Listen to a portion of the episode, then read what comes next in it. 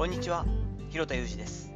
スポーツトレーナーとしてアスリートスポーツ現場でトレーニング指導をしたり、スポーツ施設や現場のディレクションをしたり、トレーニングやトレーナーの働き方について情報発信をしています。最初に告知をします。来月ですね、6月10日の土曜日の夜8時から私のライフワーク的なセミナーであるトレーナーに必要な10年後も生き残る戦略2023というオンラインセミナーを開催します。とても内容としては面白くなって自信を持っておりますので90分ほどですけれども詳細興味ある方はですね URL 貼っておきます。ぜひご覧ください。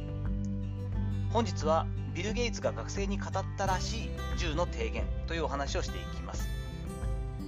今回マイクロソフト社の共同創業者で会長ですよね今ねビル・ゲイツさんが高校生に語ったと言われているスピーチということでこれがなんかあれだろうなんだろうスティーブ・ジョブスさんのそのね大学の生に対してのスピーチ。とは違ってですね、らしいよという話なんですけれども、なんとなく、まあ、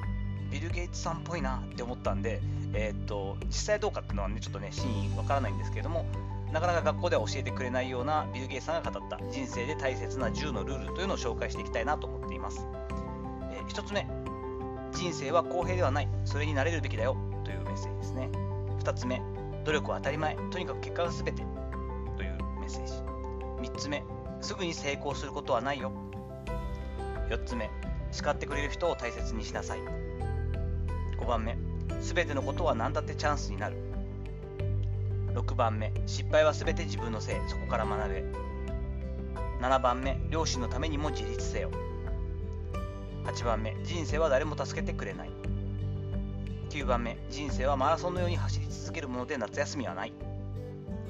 10番目がテレビの世界と実際では違うよと、まあ、華やかなこととか一攫千金とか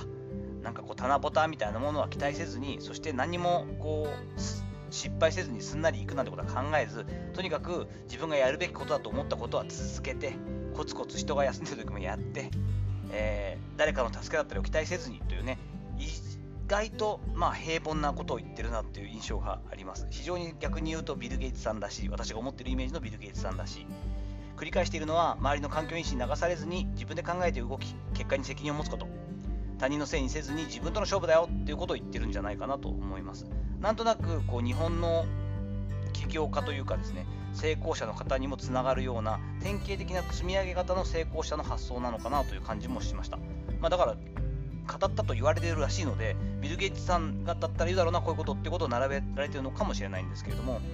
ただこういうこの10個の教えって基本的に似たようなことを手を返しながら言ってる感じなんですけれども可能性のある事業やサービスを深掘りしていくもうすでにこうクリエイティビティでいきなりこう革新的なというよりは今あるものをちょっとこう角度を変えてみたり少し付帯サービスをつけていくみたいな形になってその上で長期的に喜ばれる普遍的なサービスに発展させていく。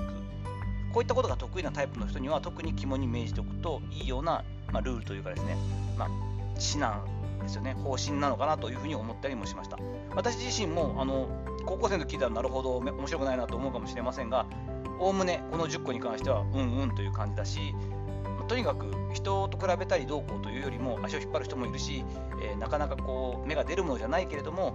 人それぞれねこうあっという間に成功しちゃうこともあるかもしれないけどほとんどそういうことって起きないから自分に矢印を向けてやるべきことをコツコツやっていってこう伝えていって信用と信頼を得ていけばいいよねと思っていますので非常に共感できるかなという内容だったりもしました。ちょっと面白いので、えー、っと概要欄にもそのまま貼っておきますのでぜひご覧ください。